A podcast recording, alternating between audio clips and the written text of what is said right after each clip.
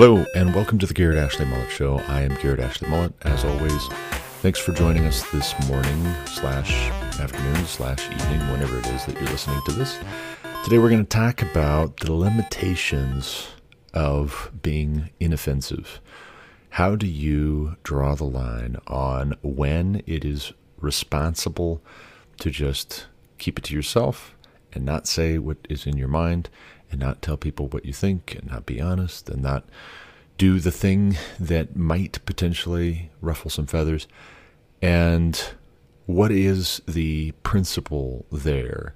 We're going to work through a little bit of Romans 14 because that's been on my mind here this week. It was a sermon preached on this past Sunday that brought Romans 14 to mind in part, but not just. Romans 14 has been a feature of a great many conversations over the past several years, whereas Romans 14 is about meat offered to idols. There's a subject in the New Testament church. There's a bit of a controversy because some meat in the markets for the Roman Christians was being consecrated or dedicated to false gods. And so there were some Christians, some early Christians, who said, uh, That's a problem for me. I think I cannot eat this because it's been involved in a religious ceremony for a false god. God says, Thou shalt have no other gods before me. This feels like idolatry. And then there were other Christians who said, No, it, it is what it is. There's meat, and God made it, and let's just eat it, and let's not be upset about it. And so there were quarrels, there were dissensions, there were fights, there were arguments, and you had Christians in the early church in Rome who wanted to make an issue out of this, whichever side of the issue they were on. And so Paul writes Romans 14, writes, writes the whole letter to the church in Rome to deal with issues, and this is one of them. This is the issue that he deals with in Romans 14. But what are the limitations? How do we deal with disagreement without tearing each other apart, without tearing each other down, without destroying and backbiting each other. When is it proper for us to speak our minds, even if it's just an opinion, even if it's just this is the way I look at it? And when is it better for us to just keep it to ourselves? Is there a point at which that becomes unloving or unrealistic or unproductive or unprofitable or what have you? So, first off, I want to kind of give you a general outline of what we're going to talk about, and then we're going to get into it. And then at the end, you'll see we did cover these points, and I'll point back and I'll say, hey, this is where we came from, this is how we got here, and this is what it is. So, first off, I'm going to give you a thought exercise to consider in light of applying the Romans 14 principle to masks in particular. Masks are the cause du jour right now with COVID. There are a lot of disagreements being had all over the country, all over the world, about whether or not masks are feasible, whether we should require masks, what it means if you do wear a mask, what it means if you don't wear a mask. And so I want to give you a thought exercise to consider in light of that question and how you can engage in that question, that issue, and be honest and have your own perspective without being offensive. We're going to go into that. And then we're also going to go into Romans 14. We're going to talk about what are the limitations. If there are limitations, there have to be, I think, limitations, but where are they and how can we know them? We're going to talk a little bit about what does it mean that uh, we're told, as much as it depends on us, to live peaceably with all men. How does that apply here? It seems related. Uh, we're also going to talk about open, honest, and substantive public discourse in an age when everything can be offensive. Seemingly everything is a microaggression or can be called such by people. And then once the internet outrage mob picks it up, it is gonzo. You are now in it. You have done the di- the the vile deed. You've said the vile thing. You've uh, transgressed, and so you've got to uh, mea culpa, mea culpa. You've got to self-flagellate and apologize if you want to hope of maintaining your friendships with people and maintaining your career, even. So, how do we have open, honest, and substantive public discourse when seemingly everything is offensive.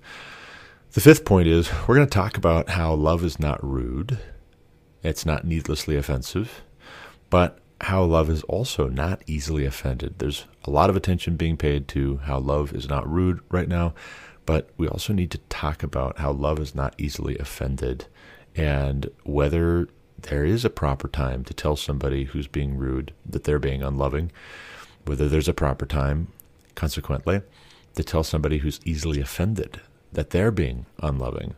What does that look like? How do we do it? Where do we draw the line? And should we? Should we draw that line, or is that just for our own personal frame of reference? We are supposed to be monitoring ourselves by God's grace and pleasing our own actions and, and being a good example. We're going to get into that. Also, broadly speaking, what do love, wisdom, and unity for the Christian look like in a post truth culture?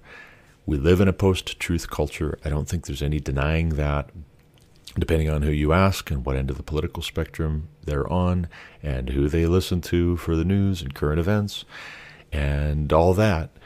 You will get a different definition or a different uh, list of evidences for how we know that we live in a post truth culture, but I think everybody, right, left, and center, would agree that we live in a post truth culture in which the philosophical zeitgeist has stripped us of the idea of objective truth. We don't agree that there is such a thing as objective truth.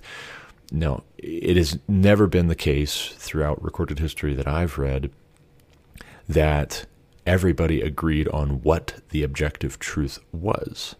But that's a far cry from saying that there was no agreement that such a thing as objective truth existed. It was just a disagreement as to some of the particulars. We live now in an age where it is popular, it is fashionable, it is just the waters that we swim in, it's the air we, we fly through. It is popular to say that all truth is relative, your truth is your truth, my truth is my truth, and so, what does loving others look like when that is the feature? What does wisdom look like when that is the feature? And how do you have unity when everything is subjective? How do you have unity, true unity as Christians? You can't have unity with the world and also with Christ, with his church at the same time because they're dichotomous, but you live in this world. You're not supposed to be of it. You're supposed to be transformed by the renewing of your mind in God's word, but how do we have unity as believers when we live in a post truth culture? And what are the limitations on how uh, well we can strip that post truth mindset from ourselves and from our interactions with other believers, especially in the context of the local church, but also in the context of writing and speaking? You've got a lot of pastors that have a very wide audience, far and away surpassing their local church. And so, you know, when they speak on an issue and you say, hey, that's really good stuff, or that's really awful, or whatever, you know, how much of their perspective is influenced by the fact that we live in a post truth culture. And we're just looking at this as another perspective. We're not necessarily looking at it as authoritative. Anyway, we'll we'll get into that towards the end of the episode. But first, I want to give you a thought exercise to consider. That's what we're going to start off with. The thought exercise is this Suppose you decide you are not going to offend anyone about the mask issue. But then you walk into a room with 10 people. Five people are wearing masks, five people are not wearing masks. Now, the five people that are wearing masks are going to be offended if you do not wear a mask. But the five people that are not wearing masks are going to be offended if you do wear a mask. So, what do you do? I think that this question really does get at the heart of my uh, perplexity with regards to uh, excessive efforts, as I see it, to be inoffensive. How do you just go with whatever the majority around you thinks is offensive or not offensive? How do you just go with that when there's an even division? When we live in a polarized society, or roughly half the country thinks that this list of uh, statements, positions, uh, whatever, is offensive, and they're going to be upset with you for taking those things or showcasing them. And the other half has a contradictory set. you know, it reminds me of growing up as the son of the oldest son of two divorced parents. And before they got divorced, there was a lot of fighting, there was a lot of conflict. And I have one parent, my dad, who's a native of, of eastern Montana.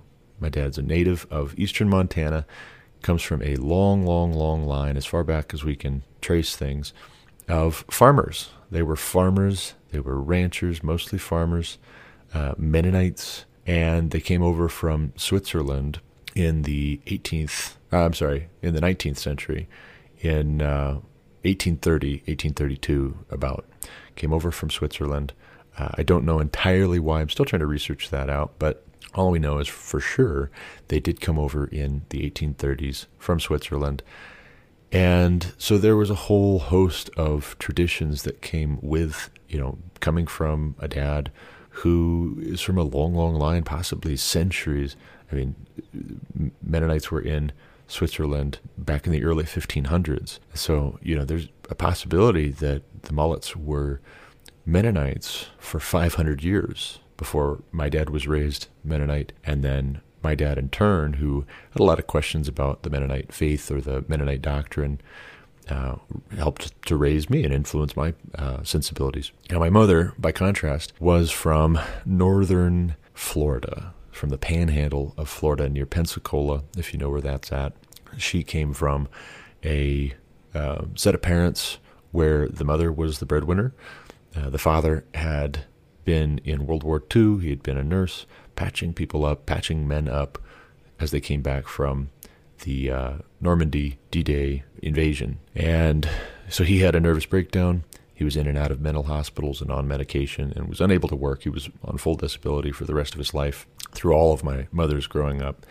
And so my grandmother on that side, she was a public school teacher and she was uh, pretty well educated. She'd gone to a number of colleges. She taught public school science for 30 years. And besides just being, uh, you know, from Florida and from a, a, family dynamic like that, my dad comes from a, a, large family, nine kids. My mom came from a much smaller family, three kids. It was just her as the youngest, and then two older siblings, a, a brother and a sister. My dad was the second oldest of nine, the oldest brother. He had one older sister, has one older sister. So very different family dynamics there. Um, much more of a the the father wears the pants in the family sort of a dynamic.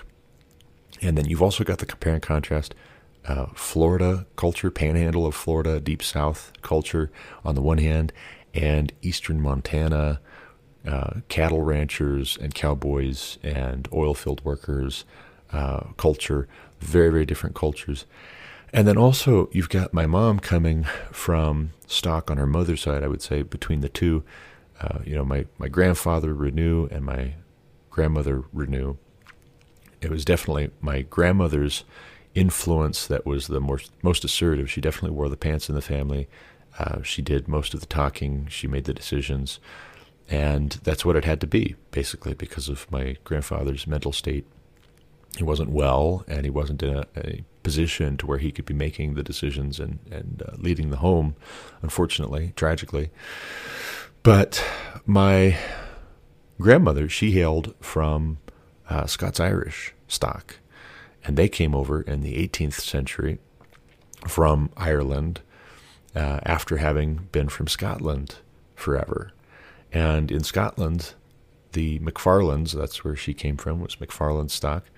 They were, uh, you know, clan chieftains and barons, and as far back as I can go, they were uh, some of the first kings of what was known as Scotland when it started to be called Scotland and it stopped being called uh, other things. And they were before that, they were kings of the earlier iterations. They were kings of a small Christian kingdom on the um, eastern half of Ireland, the western half of Scotland, a kingdom called Dalriata, which was actually St. Columba's uh, launching point for missionary expeditions to the Picts, those wild, uh, barbarian, half animal kind of uh, savages that occupied Scotland for so long and, uh, and fended off the Romans when they tried to come north. So my grandmother's people, they were Scots Irish, and they were, uh, you know, definitely of a more militant mindset than my father's people.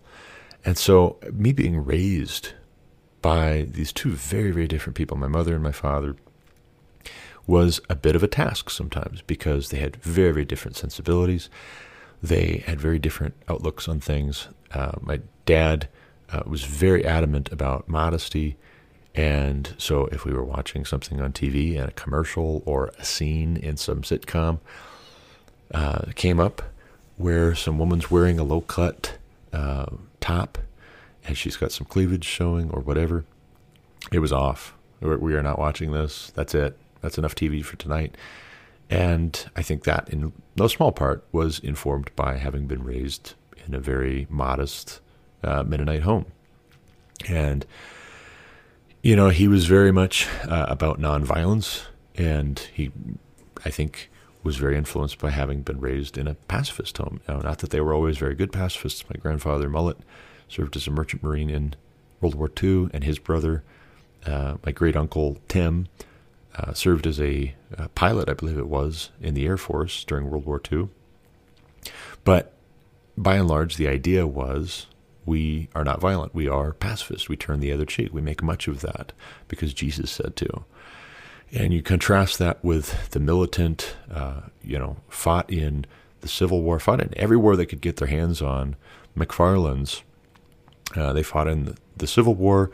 I believe there's evidence from what I've researched that they fought in the Revolutionary War. They came over not too awful long before the American Revolution. They were in uh, the Ulster Plantation in Ireland, that effort by the British to plant uh, Scottish Presbyterians in Ulster County, Ireland, and thereby displace the Roman Catholic Irish that were so troublesome, that, that were so difficult. The idea was we're going to put these stubborn fighting Scots in the midst of these stubborn fighting Irish, and they'll just kill each other, and then it'll be a lot easier for us to deal with the Irish after that. but you know, the, the, very different mindset. You know, they were part of every major battle that uh, I can find in the history books re- with regards to Scotland. Uh, for as long as my ancestors were there, they were in the thick of it. And so, how do you how do you square those two different sensibilities coming from a long line, possibly 500 years of pacifist Mennonite tradition, maybe uh, on the mullet side, and uh, you know, actually, literally, I can go back if the genealogies and the histories, and I, you know, I've gotten into reading histories of Scotland from the 17th and 18th century, just to try and uh, you know parse out what's reasonable if there's a disagreement. This guy's saying so and so was the son of so and so, and this guy's saying that he was actually the the son of this other guy. You know, how do I parse that out? You know, I can go back to 360 BC if I'm on the right track and I took the right forks in the road in my research. And they were kings. They were kings and chieftains and barons and warriors. They led men. Uh, I've talked a little bit about James Fisher McFarland before on this program. He was a lieutenant colonel for the 151st Pennsylvania Volunteers in the Civil War, American Civil War. And he led men at the Battle of Gettysburg and was credited by uh, Abner Doubleday, uh, Major General, over the First Corps with having saved the First Corps as they made a orderly retreat at the Battle of Gettysburg, uh, which in turn saved the Army of the Potomac, according to Doubleday. But anyway, very different, very different mindset between my dad's side and my mother's side. And, you know, I, am reminded of growing up between these two very, very different people from opposite sides of the country, from almost opposite traditions with regards to uh, fighting or not fighting, conflict or no conflict. Very different um, homes that they grew up in. And then, you know, my brother and I, younger brother, we would be doing something or saying something, and it seemed like it was a game of minesweeper to avoid, uh, you know, upsetting or offending the sensibilities of either our mother or our father, based on how different their ideas of what was proper and what was dignified and what was appropriate were. And so now we live in this country where you might have half of the country saying that X, Y, and Z are absolutely the way it's got to be. And you've got the other half of the country saying it's A, B, C. And so what do you do with that? You can't avoid offending some of the people all of the time, in my opinion. Um, that's a thought exercise for you. Just consider it, uh, take it for what it's worth. But I want to get into Romans 14 next because that's what the sermon at church this past Sunday dealt with in particular. There were other passages that were brought in as well, but Romans 14 was the meat of it. And with regards to the wearing or not wearing of masks, taking or not taking the forthcoming vaccines for COVID, because that's coming quick soon, we were encouraged by Pastor Mike to consider the passage of Romans 14 in question in the light of the subject that Paul is addressing whether we should eat or not eat meat that has been offered to idols. So I'm just going to read for you Romans 14, and then we're going to ask a few questions of the passage. As I as I'm thinking through this, I'm thinking through this after having it uh, presented and preached on this past Sunday, and I hope it doesn't seem like I'm, uh, you know, double dipping or, or second guessing what Mike preached on. But this is just me trying to process it and, and be diligent, uh, be a Berean about this. So, Romans 14, Paul writes, starting in verse 1 As for the one who is weak in faith, welcome him, but not to quarrel over opinions. One person believes he may eat anything, while the weak person eats only vegetables.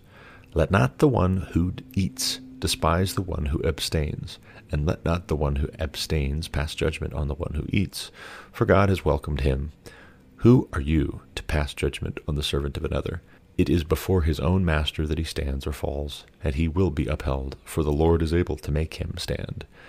One person esteems one day as better than another, while another esteems all days alike. Each one should be fully convinced in his own mind. The one who observes the day observes it in honor of the Lord. The one who eats eats in honor of the Lord, since he gives thanks to God, while the one who abstains abstains in honor of the Lord and gives thanks to God. For none of us lives to himself, and none of us dies to himself. For if we live, we live to the Lord, and if we die, we die to the Lord. So then, whether we live or whether we die, we are the Lord's. For to this end Christ died and lived again, that he might be Lord, both of the dead and of the living. Why do you pass judgment on your brother? Or you, why do you despise your brother? For we will all stand before the judgment seat of God. For it is written, As I live, says the Lord, Every knee shall bow to me, and every tongue shall confess to God. So then, each of us will give an account of himself to God. Therefore, let us not pass judgment on one another any longer, but rather decide never to put a stumbling block or hindrance in the way of a brother. I know and am persuaded in the Lord Jesus that nothing is unclean in itself, but it is unclean for anyone who thinks it unclean. For if your brother is grieved by what you eat, you are no longer walking in love. By what you eat, do not destroy the one for whom Christ died. So do not let what you regard as good be spoken of as evil. For the kingdom of God is not a matter of eating and drinking, but of righteousness and peace and joy in the Holy Spirit. Whoever thus serves Christ is acceptable to God and approved by men. So then let us pursue what makes for peace and for mutual upbuilding do not, for the sake of food, destroy the work of God. Everything is indeed clean, but it is wrong for anyone to make another stumble by what he eats. It is good not to eat meat or drink wine or do anything that causes your brother to stumble. The faith that you have keep between yourself and God. Blessed is the one who has no reason to pass judgment on himself for what he approves. But whoever has doubts is condemned if he eats, because the eating is not done from faith. For whatever does not proceed from faith is sin. So that is the whole chapter of Romans 14, verses 1 through 23. And I want you to consider, if you will, every place where eating or not eating meat is talked about in this passage, inserting the phrase wearing a mask or not wearing a mask instead, or taking a vaccine or not taking a vaccine. Just substitute that phrase or those phrases then you have the big idea of this sermon from this past Sunday. And so, with that, what are the limitations? Are there limitations? to how far and wide we apply these principles in Romans 14? Or is this just everything? Everything we might possibly disagree about? Anything we might possibly disagree about, we're supposed to apply this principle. Now, it seems as though at a, a high level view, if you're just quickly reading through it and not digging in, it seems as though this passage is saying that we shouldn't talk about whether we eat meat or we don't eat meat that is offered to idols. It seems as though this passage is saying just keep it to yourself. And not only keep it to yourself, but when you're around other people who are going to be offended if you do one or the other, then just don't. But then it ends with whoever has doubts is condemned if he eats because the eating is not from faith, for whatever does not proceed from faith is sin. So that for me, that last verse has to be seen, I think, as a kind of bookend on this idea. There is a limitation, there's a boundary. This is not uh, a blank check whereby you tell anybody who is saying something that is a controversial position that they have to be quiet, keep to yourself, shut up. You're, you're causing disunity. You're upsetting others. Uh, you know, you, you're you're not loving others because you're talking about this thing that people disagree about. Whatever's not done in faith is a sin. So if you are eating something, but you're not eating it in good faith, you're just doing it because that person over there is going to be offended if you don't eat it. Uh, that's sin. That's that's not good. That doesn't proceed from faith. And so, what is the idea here? Well, I think the idea here is remembering the first and greatest commandment. For one, if God has said that the greatest commandment is to love the Lord your God with all your heart, soul, strength, and mind, and the second is like it to love your neighbor as yourself, we have to remember our order of operations. First, you love God with everything, every aspect of your being, every aspect of your person. And then, second, and proceeding from that, you are loving your neighbor as you love yourself. So, this passage is very much dealing with do not do anything that causes another one to stumble. And yet, part of the check, part of the balance is first and foremost, you've got to be loving God by the way that you are handling this. And so, if your faith is such you don't feel that you would be honoring God, you don't feel you would be loving God, you can't do this in good conscience or not do this in good conscience because you read what God's word says and that's what it is, right? This passage clearly means to me that I should not eat this meat or that it's fine. It's totally fine to eat this meat.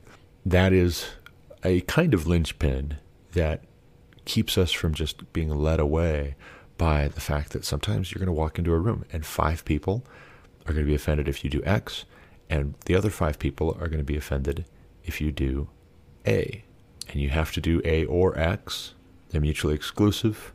And so which do you do?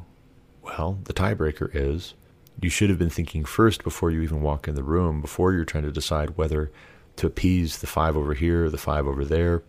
What does God say? What is God's character? What has God called us to? Well, God tells us to love our brothers. Yes, He does. God tells us to love our neighbor as we love ourselves. Yes, He does. God tells us, if we believe, and I certainly do, that the letter to the Romans is Scripture, is God breathed, it is suitable for doctrine, for correction, for rebuke, for instruction unto righteousness, that the man of God might be complete and equipped for every good work. So I believe that about this. And Paul writes to not do anything that would cause a brother to stumble. Okay, so that's God saying that's one of the ways that we honor him and we love him. But how do we love God besides just not offending those around us? Is there more to it? And in fact, sometimes do we have to risk or guarantee offending other people, even potentially brothers? People who say, I'm a Christian and I'm a Christian and I'm a Christian, and they have very different ideas about what that means, what that actually is supposed to bear in terms of fruit in their life.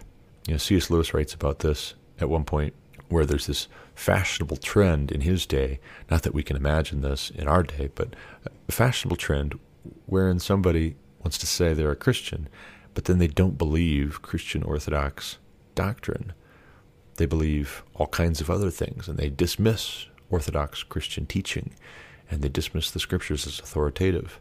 And it might seem very charitable to not contradict them if they're saying, I'm a Christian, and there's no evidence to that fact, to that claim.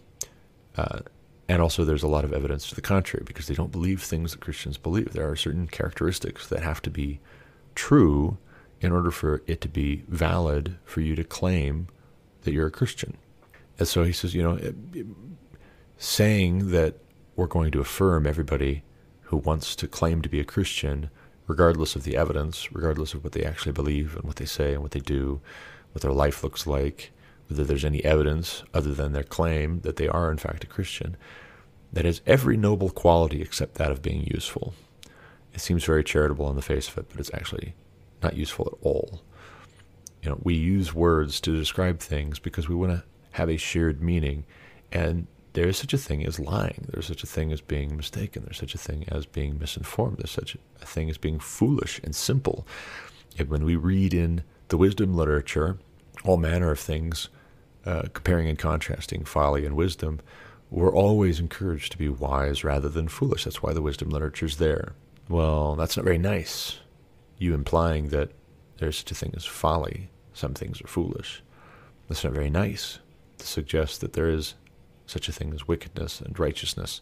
Some people are wicked, some people are righteous, or some actions are wicked and some actions are righteous, and some lifestyles, some orientations that people commit to and build their whole identity around are wicked and righteous. That's not very nice. That's not living peaceably with all men. Oh, well, mm, is it my responsibility to stretch that principle as much as it depends on you? Strive to live peaceably with all men. Is it necessary? Is it good? Is it wise? Is it godly? Is it consistent with the rest of God's word to stretch that principle to the point that I just don't ever do or say anything that might upset somebody else? I don't ever contradict anybody else. I don't ever disagree with them. I don't ever tell them something they're not going to want to hear. How much does it depend on me? Is the question we should be asking with regards to that passage. How much does it depend on me to live peaceably with my brothers, with my neighbors, with Gentiles, as they're referred to in First Peter. You know, the people that are not Christians, that are not believers, they don't follow the way. They don't believe that Jesus is the Son of God. They don't believe that God's Word is uh, the Bible or that the Bible is God's Word. They don't believe that truth is objective. They think that truth is subjective and that it is impossible to know what truth is. So your truth is your truth, my truth is my truth. I was born this way and uh, you can't disagree with me, or else you're hurting not only my feelings, but you're destroying my self esteem. You're actually doing violence against me if you disagree with me, if you tell me I might be wrong. As much as it depends on me, is, I think, to abide by God's word, to always be ready to give an answer to anyone who asks for the reason for the hope that lies within me, but to do so with gentleness and respect. I think, as much as it depends on me, I have to be even keeled about what gentleness and respect actually are and I don't just tell myself, well, yeah, I'm I'm being I'm being gentle, you know, you know, like when you uh, when you have a, a, a husband and wife disagreeing about something, and one of them says to the other, "You need to calm down," which is a surefire way, by the way, to get somebody to calm down. Just tell them to calm down, and they will immediately calm down. In my experience, pro tip there. But you tell your spouse, "Calm down," and they shout back, "I am calm." You know, eh, no, no, you're not. You think you are, but you're not actually being calm right now. Um, you know, always be ready to give an answer for the reason for the hope that lies within you, but do so with gentleness and respect. It behooves us to be even keeled and to be objective as much as possible about if we were seeing somebody else or hearing somebody else talking and acting the way that we are, would we characterize that as gentle and respectful? But that question settled that's as much as depends on us. You know, are we abiding by God's word? Are we saying the things that are true? Are we pursuing righteousness? Are we being humble and admitting our wrong? Are we handling conflict the way that Jesus says to handle conflict? He says in Matthew 18, if you if your brother sins against you, you go to your brother privately, just the two of you. You explain your case, and if he listens to you, great, you've won your brother over.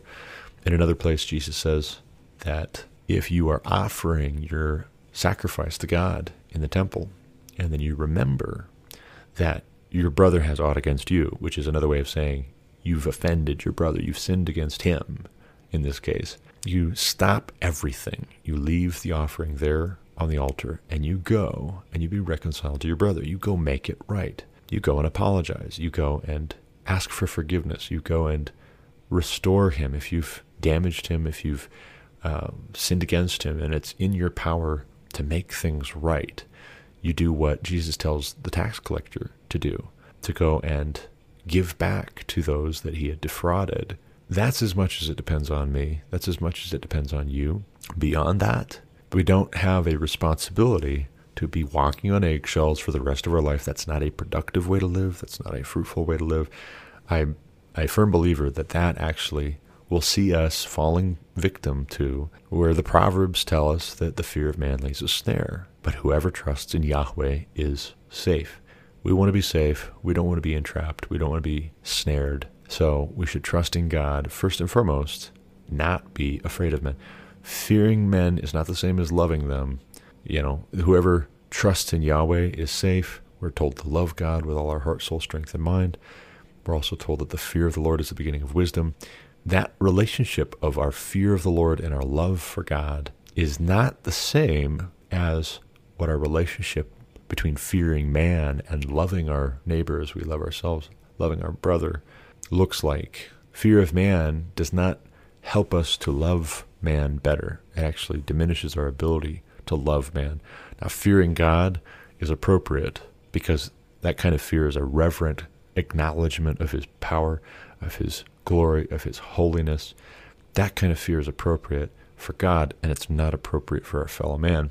So, we need to put away the fear of man issues insofar as those are what are actually driving our mad dash to not offend people in a day and age when everything is easily offensive. Anything that you say, anything that you do, any way that you orient your family and your home is going to offend somebody. Just the fact of your existence, if you're a straight white male, if you're a Christian, if you work in oil and gas, if you're a Republican, if you're homeschooling, if you're going to church, if you, you know, just the fact that you are doing any of those things, however good and noble and just they might be, will offend some people, a lot of people, an increasing number of people, I think. But moving on, let's go on to point four, which is how does open, honest, and substantive public discourse work exactly when everything is offensive? How are we supposed to talk about things when everything is going to trigger the snowflakes? Trigger warning I just referred to a whole bunch of people as snowflakes. And when I say they're snowflakes, you know what I mean. I mean that they melt so easily. A little bit of heat, they were just borderline, and they melt. And now they're crying, and now they're upset, and now they're yelling at you, and now they're angry, and now they want you canceled, now they want to dox you. Now they want to scream all kinds of accusations at you because you triggered them. And that word triggered, we've come to associate with people being microaggressed and going off. And what it really is, though, it's a tantrum. You have children that were not disciplined. They were not raised up in the way that they should go. They were not trained up in the way that they should go. Now that they're older, they're not departing from the way that they should not go, that they were trained up in. Their parents checked out. Their parents didn't raise them right.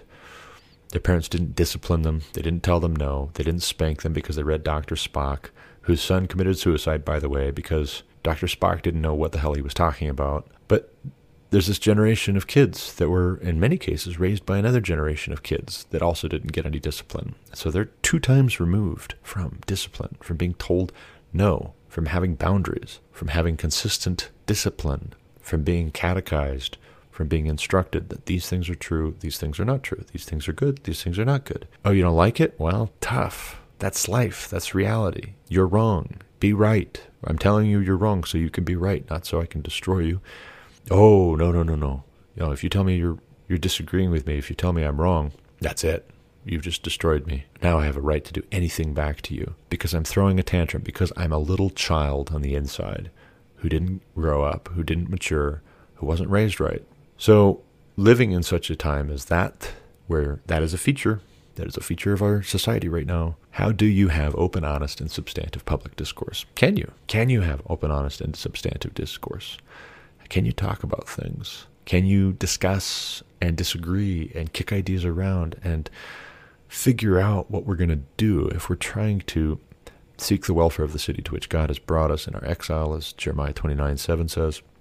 If we are trying to let our light so shine before all men that they might see our good works and glorify our Father in heaven, if we're if we're trying to take seriously our responsibility as citizens not only of heaven, but as citizens of the United States of America, wherein we have a responsibility. We have authority, and therefore, with great power comes great responsibility. We have a responsibility to use the authority that has been entrusted to us wisely in a way that honors God. So, how do we do that? How do we fulfill our responsibilities in that regard when a growing and alarming uh, portion, segment of the population is going to be offended by that? They don't like it. They don't want you to talk about that. They don't want you to say that. You know, Mike Pence makes a rule wherein he doesn't meet alone with any woman that is not his wife. And they get offended by that. They are upset about that. Well, no small part of why they're upset and offended by that is because the media told them to be offended and upset about that. And because they're so easily manipulated by their feelings, because they have people that are pushing their buttons and stringing them along. And listen to my episode about propaganda and Edward Bernays for more on that. They just go with it. They don't know why they're angry all the time. They're just angry all the time. Well, the reason they're angry all the time is because they're easily offended and because they're being manipulated. And then they, in turn, are supposed to, like good little minions, go off and manipulate others with emotions, with a temper tantrum. You're going to give me what I want, or I'm going to scream and kick my legs, and I'm going to fall down on the floor, and I'm going to hold my breath until I turn blue. And if you're okay with that, if you're okay with me hurting myself and those around me, then you are actually the one to blame. No, sorry, you're sick. You are sick and twisted. You're not well. You've lost your ever loving mind if you think we're all responsible now to give in to that, and now you get to make the rules. You get to be in charge. You are out of your damned mind. That is not okay. And your parents rewarded this all growing up, and that's why you're this way. They just gave you what you wanted when you threw a tantrum. So now that's what you do. You throw tantrums to get what you want. We reward that, and we're no better than your parents. We're just doing the same thing that they did, and we're going to get what we paid for. We're going to we're going to reap what we sow. In this regard, we are sowing the wind. We are going to reap the whirlwind, and I think we already are. I think we already are reaping it, but by no means is this the limit. This is not the full extent of how bad it can get. Read up on the French Revolution. Read about guillotines lopping off the heads of anybody that could be accused of having transgressed the will of the people. Read about the cathedrals being taken over and turned into temples to reason. Even though everybody was being exceedingly unreasonable, they were going to make a big show out of supposedly worshiping reason. It wasn't about reason, it was about worshiping themselves, it was about elevating themselves. I will set my throne above the Most High. It was satanic. And what we've got brewing right now is also satanic. Rebellion is as the sin of witchcraft, as the scriptures say. So, in short, to answer the question of how does open, honest, and substantive public discourse work if seemingly everything is offensive, is you have to push through sometimes people being offended at you disagreeing with them. You have to, if we're going to make decisions as a body politic. And that, I think, is an important distinction between this mask issue, this vaccine issue, and what Paul is writing about in Romans 14. Romans 14, we're talking about eating food. We're talking about eating meat that's offered to idols. If I all of a sudden decide to become a vegan tomorrow, how does that affect you? Well, I mean, I guess if you're a cattle rancher, if you're a butcher, it might affect you. If you're having me over for Thanksgiving, it might affect you. But I'm not becoming a vegan in a way that is going to destroy your life. I might annoy you. I probably will. Uh, vegans, in my experience, are kind of annoying people. But the choice to not eat meat that's been offered to idols doesn't it doesn't infringe on your liberty. It doesn't infringe on your rights. It doesn't negatively impact your ability to exist. There's a difference though when we come to masks.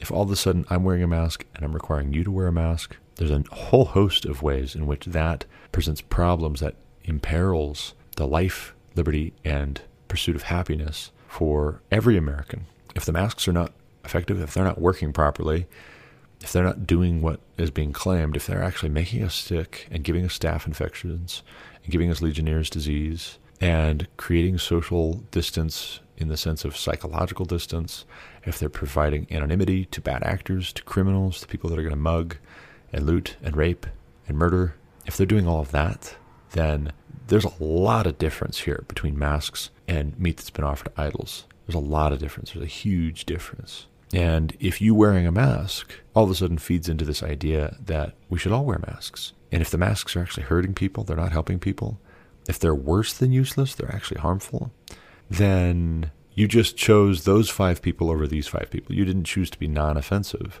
You know, you walked into a room of 10 people, five people were going to be offended. If you wore a mask, five people were going to be offended if you didn't wear a mask. You can't do both. You can't wear half a mask, you know, a mask over half your face, and then the other half has no mask. You can't be two faced about this. You are either going to offend these people or those people. A man cannot serve two masters. So then, if you choose to offend the people that are not wearing the masks, okay, it, it is what it is. You know, the Lord is your judge. I'm not going to judge you.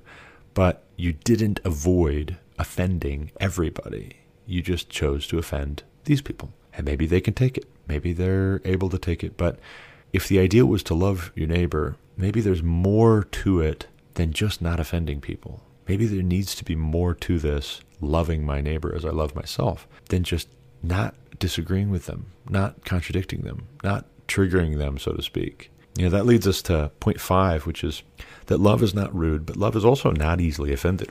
When Paul writes to the church in Corinth and he gives this famous chapter about what love is and is not, what love does and does not do, he says love is not rude. And we latch onto that as nice people and we say, ah, okay, cool, I'm loving.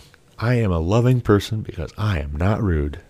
I look at me, I am always so nice. Everybody comments on how nice I am. They know I'm a Christian because of how nice and cheerful and smiling all the time I am. Love is not rude, right? And so as soon as you say something that might trigger any one of the seemingly endless possibilities of things that people are offended about these days, how quickly do we jump as the church into saying, well, love is not rude. You're being rude. So therefore, you're being not loving. Therefore, you're not loving your neighbor as you love yourself. And therefore, you are not loving God with all your heart, soul, strength, and mind. I mean, how quickly does that escalate if we make too much of how easily offended people are? Because we forget. We forget that it also says not just that love is not rude, but love is not easily offended.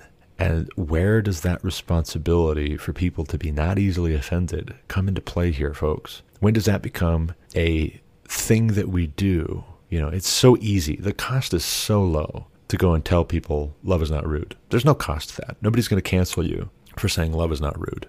Zero people are going to cancel you. Zero people are going to boycott your business. Zero people are going to stop talking with you. Well, I don't know. I might stop talking to you, but no, I won't. I'm just kidding. Uh, you know, love is not rude everybody's going to be like, yeah, yep. Or they're going to nod somberly, thoughtfully as they think about whether they're rude and God bless them. But love is not easily offended. There's a cost to be paid right now in this time, in this place, if you are saying that. If you're preaching a sermon on how love is not easily offended, you don't have to be rude in the way that you preach about it, but there are people who are going to say you are being rude. No matter how you spin that, no matter how you present it, no matter how winsomely, no matter how cheerfully. All scripture is God breathed, and that means that love not being easily offended is every bit as valid a thing to tell people as love is not rude. And if you prefer the one because it's easy, you prefer reminding people that don't necessarily need to be reminded it in a way that makes them self conscious, in a way that is designed to introduce doubt and insecurity in them so that they go along, so that they don't rock the boat. Why is that? You know, why why why choose to highlight the one aspect of love and not the other? And I think the the obvious answer is that cancel culture is alive and well. Cancel culture will come for you if you really get into the nitty gritty of love being not easily offended. You know, I really question should we be telling people they're being unloving when they are rude or when they're easily offended. You know, if yes in one case, then yes in both cases. If not in the one case, then no. You shouldn't be telling people that in either case. You know, it might be a subjective opinion sometimes, quite honestly, whether this person is being rude when what is what goes for manners, what passes for manners is so impossible to satisfy. You know, I think about growing up with my parents. Again, I'll use that example. My mother came from a academic family. Her mother was a teacher. My mother had gone to college to become a teacher, a piano teacher. She uh, majored in piano performance, and she was on her way to a master's degree in uh, piano pedagogy, I believe. Anyway, she was a piano teacher. She was an excellent one, and she wanted me to go to college when I finished up my high school days. And my dad, meanwhile, was really indifferent about it. He came from a long line of people that were farmers and hard workers and salt of the earth and blue collar. And you earn things by the sweat of your brow. You don't necessarily earn them by going and getting a piece of paper that says you're really smart and you jump through these hoops. And my dad's sensibilities were very obviously you need to go get an education and you need to work. But the education piece was kind of like meh. You know, it's it, you're getting the knowledge. The point is to get the knowledge, not to get the degree. You need to know enough to, to work. And if you work with your hands, all the better. And if you're a smart guy and you can do something where you're working with your brain and your hands, then great. But the piece of paper is just a means to an end. And my mom, it was like, no, you've got to have this status. You've got to have this um, bragging right of sorts that I did well, right? I, I passed the torch. You got a good education. And, uh, you know, so it's like, hey, we've got two different ideas about what I should do as I'm launching into adulthood. I didn't want to go to college because I said, you know, kind of along the lines of what my dad was thinking. I don't know what I want to study. It's just a piece of paper. Why don't I just read books? Why don't I just listen to audiobooks all day? Why don't I be the guy from Good Will Hunting and uh, and you know check out library books and read those and become super, you know wicked smart, as the friend says in the bar scene. Uh, my boy's wicked smart. Uh, you know why don't we do that? Why don't I do that? Well, it was impossible to serve two masters in that regard. I ended up upsetting my mother by holding off and insisting on holding off on going to college initially. I think it disappointed her that I didn't uh, finish up my college because I didn't know what I wanted to study. And it didn't work out that I was able to please everybody all at the same time when they had differing ideas of what was appropriate, what was what was necessary at that juncture. You know, if you pursue two rabbits, you will lose them both. The old Indian proverb that I got a nifty poster for right around then said. Um, anyway, moving on. We're at the very tail end here, but I want to ask you a question. I want to leave you with a question, which is what do love, wisdom, and unity in the church look like in a post truth culture? We're supposed to be about love, and we have all this wisdom literature. We have all this wisdom literature, and we're supposed to be about loving our neighbors. We love ourselves, loving God, and we're called to unity as believers. We're not supposed to be stirring up strife and being divisive needlessly in the church. What does that look like, practically speaking, in a post truth culture? In a culture that does not believe that truth is objective, universal, knowable, or that you should be telling others, hey, this is the truth. What does that look like? Um, I think what it looks like is we know the boundaries, we know the limits. We don't get carried away with some idea of love being not rude to the point that we're unfruitful, we're unproductive, we're unwise. Uh, you know, we're enabling bad actors. We're encouraging, we're rewarding their tantrums because they're actually easily offended. We weren't being rude, they were being easily offended. I think that that's what love, wisdom, and unity look like is that we have the honest discussions and we give an answer for the reason of the hope that lies within us with gentleness and respect, but we don't let cancel culture tell us when we're being gentle and respectful because they're not honest. They're not honest participants in this discussion.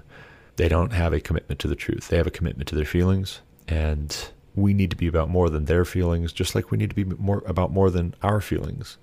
You know, it doesn't stand to reason that I'm supposed to, as a Christian, set aside my feelings and die to self and yet, the most loving thing that I can do is feed somebody else being self absorbed. That doesn't make sense.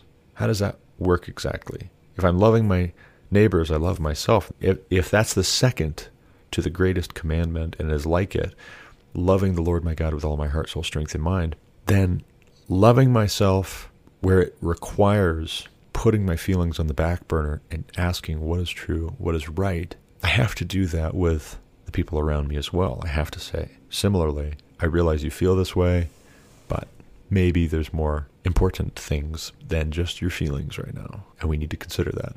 Otherwise, we become, I think, idolatrous in the sense of making too much of man, having fear of man issues, falling for argumentum ad populum, where you just count noses. So, anyway, enough about all that for now. If you have any questions about this, you should let me know. You should hit me up. I want you to subscribe to my podcast. I want you to do that for me. It will help me out. I want you to leave a review if you can. I've just posted this podcast, The Garrett Ashley Mullet Show, up on uh, Apple Podcasts, or I've submitted it to Apple Podcasts.